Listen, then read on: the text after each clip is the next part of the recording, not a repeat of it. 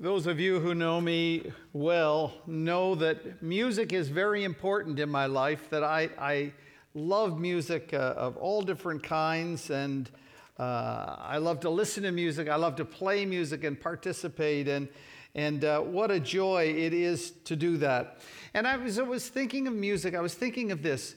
Um, there are really kind of two components to this uh, thing. There, there's the, there are the lyrics for a piece of music, and then there's the actual music.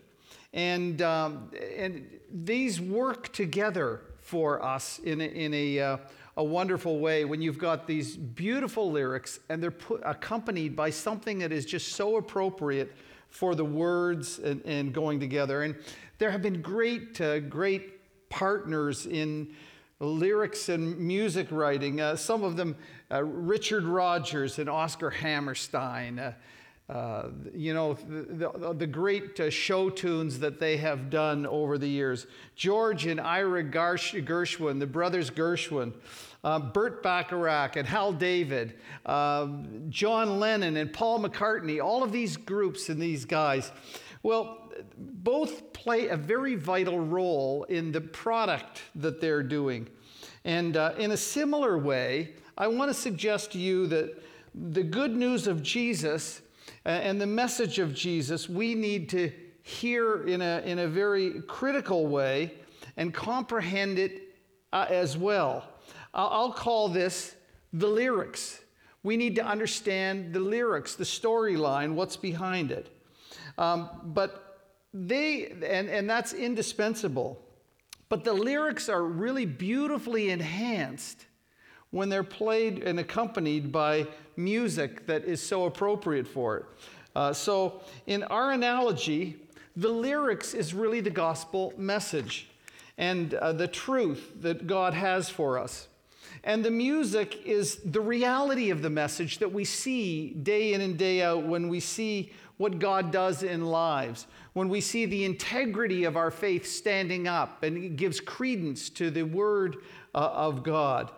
Um, when we see the reality of the message that can make the message so beautiful and, and, and portray it in such a wonderful way, when we see faith in action, when we see love that we have for one another, and the joy and the peace that is ours, when we see the transformation of a life, when we see somebody healed, when we see relationships uh, uh, mended and addictions broken, when we see people who are transformed it gives attention to the gospel message and, it, and uh, causes people to look that way. When the message is displayed wonderfully in changed lives, it, it, it draws people, enhances the, the, the message, and, the, and, the, and makes it visible and illustrates it for us. And so the early church came to understand this as they uh, began their time together. Now, we just came through the, the birth of the church in Acts chapter 2, and, and now we're coming uh, in, into chapter 3. And uh, thank you, uh, Julia, for reading this story for us, this account of Jesus. And uh, so we have Jesus, and uh, Jesus has gone back to heaven. And now Peter and John are heading uh, off to the temple to pray. And, and uh, this was just a routine thing in their schedule. Uh, the te- people went to the temple to pray. Um, they felt like if, you if you really want your prayers to be answered, if you prayed in the temple, you'd see something happening. That's interesting. I've been a few times to Jerusalem, and there the, the remaining piece of the temple was the Western Wall. And at the Western Wall, uh, Jewish pilgrims and others would come and they would go and they would pray. You'd see them uh, with, with their uh, kippas, their yarmulkes, and, and their prayer shawls, and they would be in front of the, the uh, wall praying. And there's something else that they would do. They would take and write their prayers on a little piece of paper and they would push it between these great stones. These stones were like, like this and they would insert those in, believing somehow that God would hear them if they were there. So, this, this is the temple uh, where they're going. Uh, they're going at the time of prayer. It was 9, 12, and 3 o'clock. They were 3 o'clock in the afternoon. They were going at a time of prayer uh, to pray. And as they come in, there's a beggar at the gate. They were going in the, the eastern gate, the beautiful gate. It was marvelous, it was uh, adorned beautifully. And as they come in there, uh, they're confronted by a man who is lame. He's been lame from birth, and he's set on a, um, on a, a, little mat there, and he's, he's looking for money to support him. Uh, he couldn't grow up like other children. He couldn't run and play with the rest of them. He couldn't make a living. He couldn't sustain himself. Thankfully, he had friends or people who would lift him and carry him and uh, place him there. And then he would hope to uh, be able to eke out some kind of a living or make some money. You see, he had no disability pension, there was no social service, um, there was no home care for him. Uh, there was no paratransit van uh, for him to get around. He, he was just reliant on people who would take and a, a few of them take him and set him at that place. And uh, that's got to be a good place to get. Uh, um, to, to get some money because these are, these are pious people. These are people going in uh, to, uh, to uh, pray and, and do religious duties. And uh, he was put in a great place. You know what they say about real estate? What is it? Real, the important thing about real estate is what? Location, location, location. And so here he is, uh, has a, prime piece of real estate, just a place by the, by the wall where he would hope that people coming in there, good people, religious people, would give attention to this poor guy, and it would be for them a, a good deed that God would look favorably upon. And, and, so that was his hope that he would have something like that. And so Peter and John come to the temple, uh, and, and they have to pass by this man. And uh, he's, he's lame and he's, he's, crying, he's calling out for, for help, for money. I don't know what he said, but I, I imagine it was something like this Can you spare a shekel for a bagel? A spe- can, you, can you share a speckle? Uh, uh, uh can, can, you, can you give me some money so that I can, can get through? It's a tough way to live. And, and normally, when, when we're confronted by panhandlers, you look the other way, right? Isn't that what we do? We'll, you know, don't look them in the eye when you're, when you're on the, the red light and somebody's coming down, waiting and seeing if anybody will give you money. Just don't, don't look at them. Don't look at them. Don't make eye contact. And sometimes they don't make eye contact either. And so here, here, is, uh, here are Peter and John, and they're coming into the temple. And um, what, they, what they do is uh, they look at him.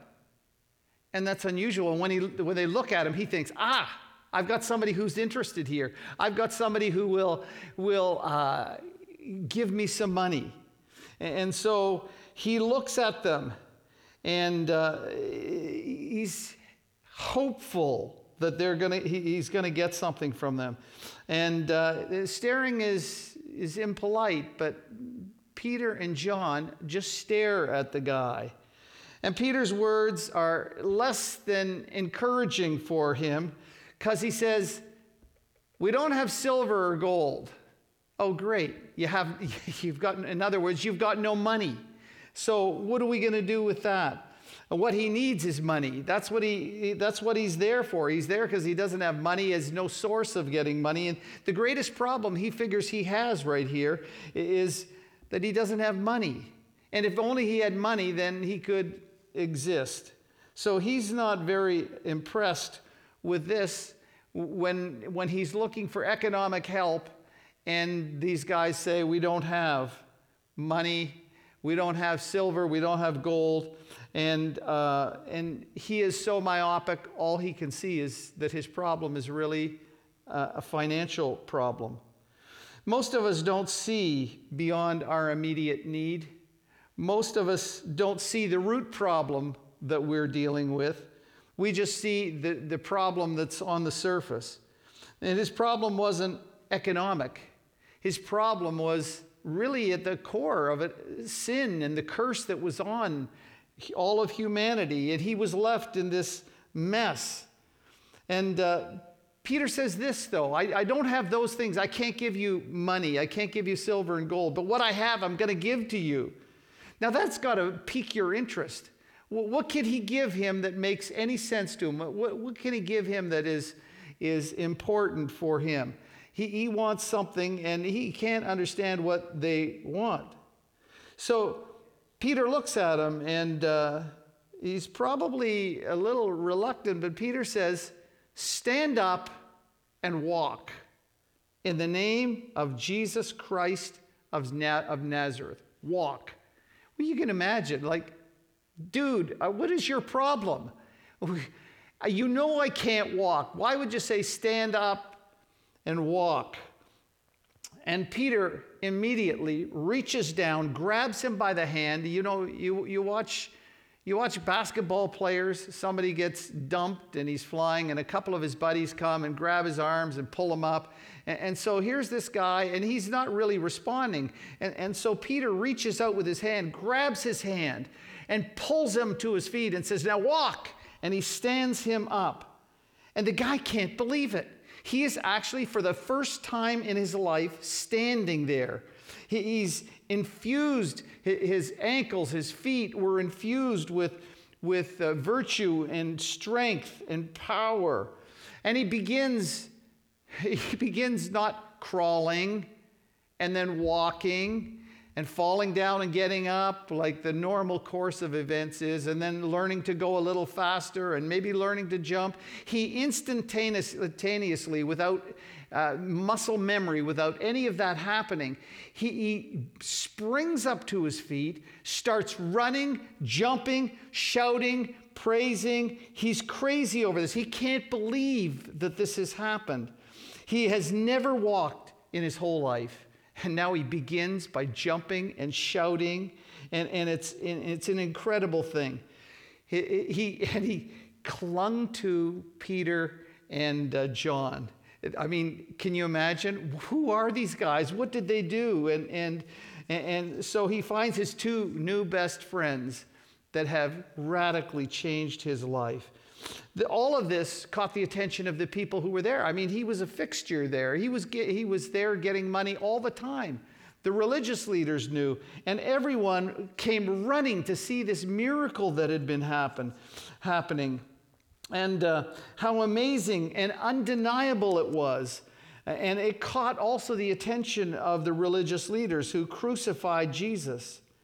Though they, were, though they thought they'd seen the last of him, here is somebody who is in the name of Jesus Christ of Nazareth continuing, continuing to do what had happened before under Jesus' ministry.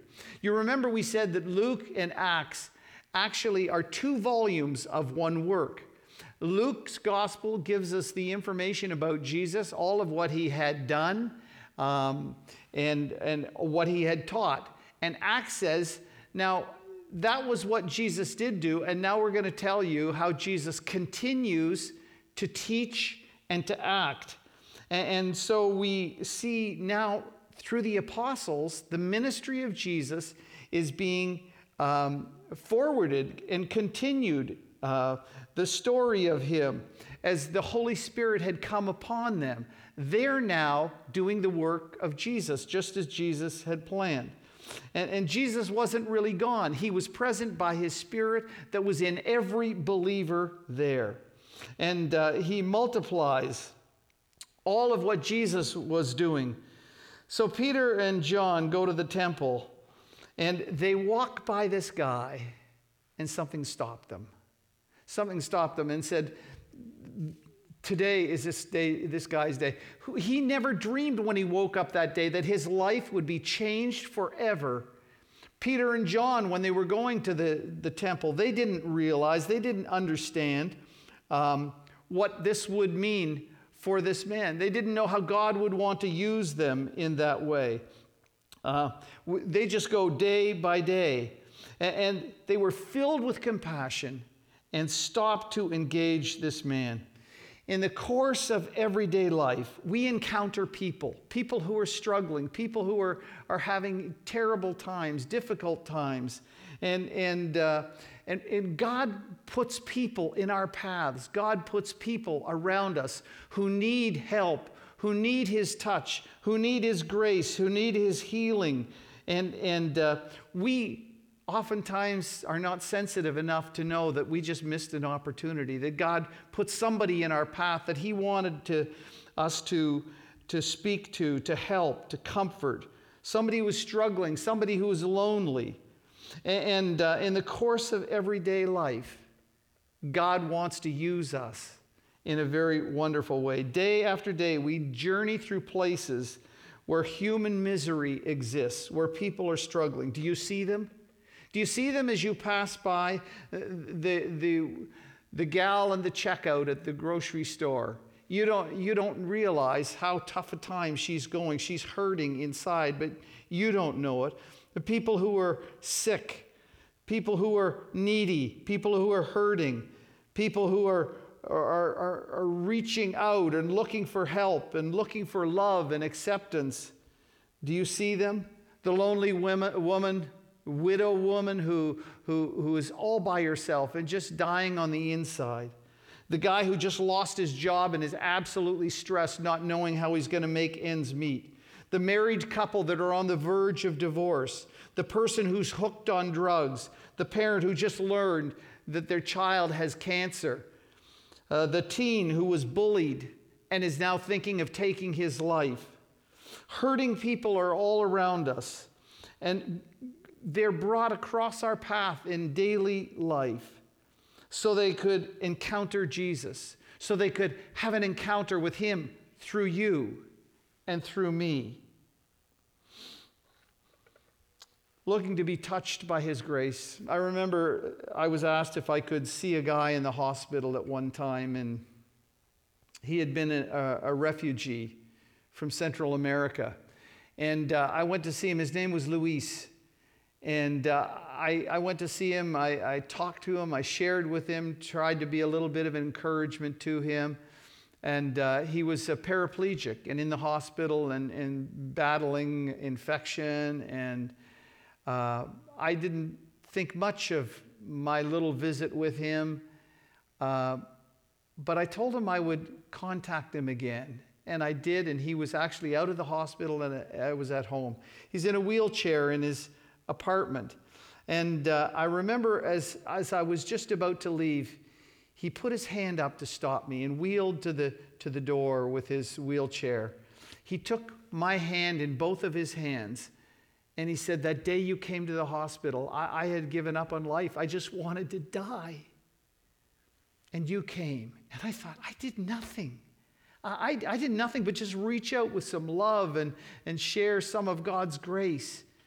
And uh, I remember being able to invite him to our church and to have him sing. And he sang one day at a time, Sweet Jesus. And I thought, what I did was so insignificant, but it was so important for him. There's a guy who wanted to die, and, and now he has encouragement to, to not die, but to live and to have his life count for something. And he shared his testimony in our church at the time. So lives have been, when lives are changed, when people are touched by God, when their lives are transformed, when they, when they have this sense of dignity that they never had before, when they have, when they sense that they have value in God's eyes, when they, when they understand that they can be forgiven, and when they can be uh, forgiven when they don't deserve to be, and when others will care for them, when they have joy and hope in, in a dire time. These can provide the music for people coming to faith in Jesus Christ. The music uh, of seeing the reality of Christ. I've said to us here, we, we need to be so aware that uh, in, in our lives here and how we treat one another. Remember what we said last week? Jesus said, by this will all people know that you're my disciples because you have love for one another. And my prayer has always been in, in my time here that God would make us this, this family of love. When people come in, they, they see something in us and about us that identifies us with Christ, and that is this that we love each other, we care for each other, we hold each other up, we strengthen each other, and, and, and we reach out and they hear the stories of people's lives having been changed. And those kind of things attract people to Jesus. Those kind of people, those kind of things soften hearts. They cultivate souls. They make an environment in which the words of the gospel, the lyrics of the gospel could be heard. And uh, those can uh, be, uh, who, who cannot uh, find forgiveness and who are struggling, uh, they turn to God and find that they are forgiven, accepted, and have eternal life. But you see, for this, we need to have the music, uh, the, the lyrics of the gospel as well. And uh, one thing that I want to show you in, in chapter th- 3 of Acts in verse 11 while the man held on to Peter and John, all the people were astonished and came running to them in the place of Solomon's colonnade. And when Peter saw this, he brings a sermon. Now he's going to say, you know, what, what you've seen, I'm going to explain it to you. That's what he did in chapter 2 in the day of Pentecost. They didn't know what was going on. Here are people from all around the world, and they're speaking in the language of those who have come, Jews from all around the known world, the, the Roman Empire, and, and they are flabbergasted. How, how, did, how are these people doing this? That was the platform for Peter to preach, and 3,000 people become followers of Jesus Christ. And now, here, through this miracle, this lame man being healed, now the crowd is gathering and they're, they're assembling. And now Peter is going to share the lyrics. He's going to say, Here's what you've seen, but I want to give you what, what you need to know for this. Seeing this genuinely changed lives gives credence to the gospel. I mean, you're going to listen to this guy. There's something, there's something wonderful. There's something amazing about him. And, and so Peter is provided with this opportunity to proclaim the good news about Jesus. This is his second service, uh, and he has a ready audience sitting there. He has a platform from which to speak, and the crowd has gathered. And, and what I want you to notice in this message that he's going to bring, first, I want you to notice that the focus is on Jesus. The focus is on Jesus. Um, what we need to, to know is that we're sinners, that we need to be forgiven. That we, if God is going to accept us, the source of that is in Jesus. And here is an opportunity for him and for John to enjoy some notoriety. Here's a time for them to say, hey, wow, look at us. Look at what we've done. Look at what we've accomplished. Um, he, he wants to, there is a temptation there to run with that, an opportunity to enjoy that, to get some good press, to make a name for themselves, to do something that they can parlay into something bigger later. His message, though, really centers on Jesus. His whole thing is, is to lift up Jesus, to point them toward Jesus. The gospel lyrics need to be that. Uh, absolutely. So listen to, listen to what he says. Fellow Israelites, why does this surprise you? Why do you stare at us as if by our own power or godliness we made this man walk? It's nothing about us. It's not about us. It's about Jesus.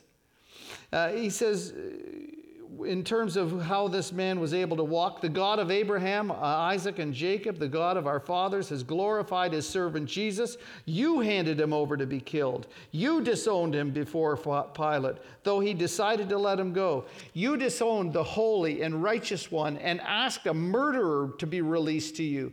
You killed the author of, uh, of life. Isn't that strange? The author of life was killed by them. Isn't that incredible? But that's Jesus. And we're witnesses of this. By faith in the name of Jesus, this man whom you've seen um, was made strong. It is G- in Jesus' name and faith that comes to him that completely healed him, as you can see. I want to tell you when you share the message, and I hope your life is, is drawing people to Jesus. Um, and, and, and they may be wanting to know what the deal is. That your point and your, your direction is to point them to Jesus. Point them to Jesus. He centered his message on Jesus. He, he deflected attention away from them to Jesus. And uh, his, his death, his resurrection, his life, it's all about Jesus. In fact, in the next, in the next chapter, uh, they're going to be into some trouble because of Jesus uh, with the religious leaders. But Peter would say, Salvation is, uh, is found in no other, for there's no other name under heaven given among men whereby we must be saved. It's all about Jesus, it's Jesus alone. Jesus declared himself as the way, the truth, the life. No one comes to the Father except me. And so all of this points directly to Jesus and everything that he's done. And uh, I want to tell you, you can have a, a wonderful experience.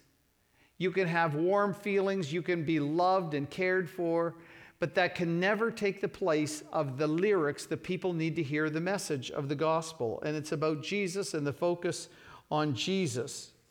Next, uh, he, he wants them to be confronted with sin. And you, you hear through this, he's blaming them all the time. He's saying to them, You're the ones who took him, you're the ones who disowned him, you're the ones who had him crucified. It, it was dealing with their sin, the issue of their sin. Sin seems to be kind of a taboo topic today. We talk about uh, Jesus and goodness and kindness and love, and we, we don't uh, sometimes get to where we need to get, and that is that not only is this an issue uh, that, w- that we might want to stay away from, but we need to confront the, the whole notion of sin. Our, our problem is not just that we're misguided or that we have psychological issues or mental issues or whatever it is. Our problem is that we have a wrong relationship with God because we have sinned against Him, that we have rebelled against Him that uh, uh, sin means to miss the mark. And so here's the, here's the bullseye. Here's what God says where we're supposed to be, and we're so far away from that mark. We've missed the mark. And Peter goes for it. You disowned him, you handed him over. You disowned the holy and righteous one. And, uh, and he just hit him between the eyes. Now, we, if we're going to share the, the lyrics of the gospel, we need to talk about how, we're, how sin has broken the relationship between us and God, how our uh, rebellion has missed the mark, and that all of us have sinned and fall short of the glory of God, of the standard of God. And anyone who doesn't listen, he says, will be completely cut off from his people. You have a problem, he says, and it's with sin and all that you have done. And, and so he calls us. What, what's he calling us to do? Well, we have the response that's necessary. And, and in verse 19, we read this He says, Repent then and turn to God so that your sins may be wiped out and the times of refreshing may come from the Lord and that he may send the Messiah who has been appointed for you, even Jesus. Heaven must receive him until the time comes for God to restore everything, as he promised long ago through his holy prophets. For Moses said, The Lord your God will raise up for you a prophet like me from among your own people. You must listen to everything he tells you. He said, you, What you need to do is you need to turn, turn to God. Repent and turn to God. Uh, to turn to God is to take the direction that we have been going, that has been anti God, getting away from what God wants from us, living our own self willed life, and turning around and going to God and going to God's way. Uh, repent means to change our mind, to change our direction. And he said, You need to rethink what you think about yourself. That you need to know that you're a sinner, that you have no hope outside of Jesus. You need to know about a God who is holy and, and who will judge sin. You need to know about a Savior and what He's done. And you need to live your life and, and reorient your life, change your mind, change your, uh, your understanding, and begin to follow Jesus. And uh, so, whatever, the, whatever good the, the, the wonderful things that we do are, are so important and critical, a person will never come to faith in Jesus Christ. They will never be accepted with God. They'll never have their sins forgiven unless they hear the truth about who they are and they turn to God.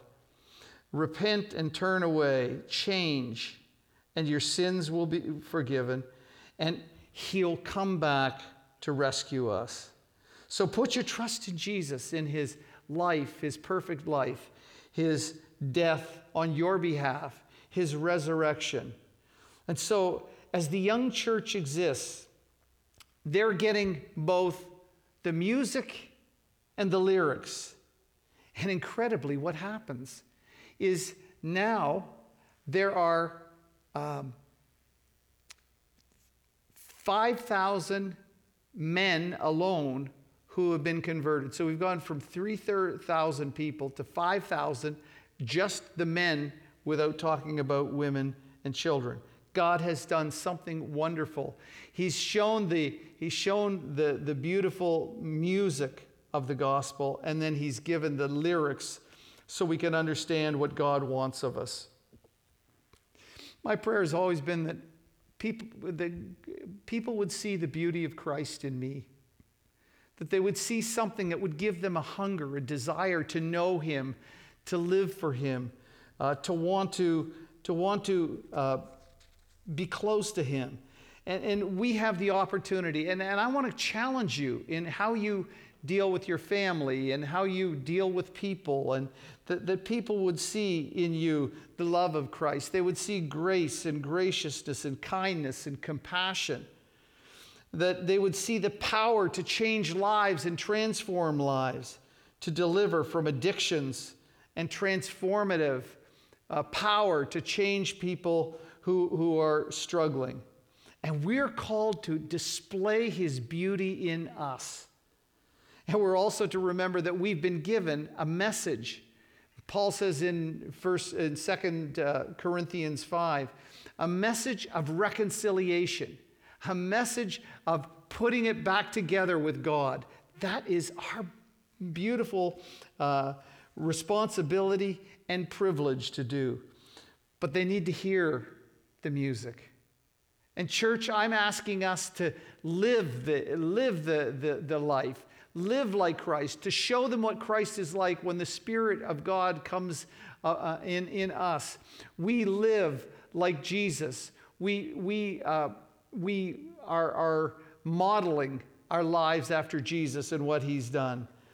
But to know that all that we're doing in that way with our master's hamp, uh, pantry and our hampers of hope and our TAC and the things that we do individually, that, that, that people would see that in us, but also that they would hear the lyrics, the message. And God will take and make the message understandable to them and draw them to Himself. They need to do that.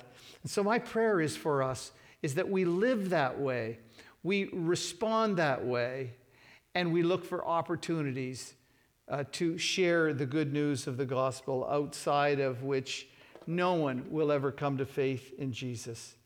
See, I, can we do that, church? Can we be aware and can we give and reach out and love and care for people around us? May God sensitize our hearts uh, to the opportunities that He gives us, that we might see Him working powerfully and that we would see throngs of people turning to Jesus Christ. Let's pray. Father, what an incredible opportunity you've given to us, and we see that you want us to show what our faith is really like. We know that you want us to, to live the kind of life that you lived, that we would see your ministry multiplied in us over and over again, and that you would pour out your grace upon us the people would ask the question, even as Peter uh, says, that, that we, would, we would live lives that would beg a question What is it that you have, that you have this hope in you? Lord, may people ask us that and we can tell them it's Jesus. and all that he has done for us. And so we pray this in his name. Amen.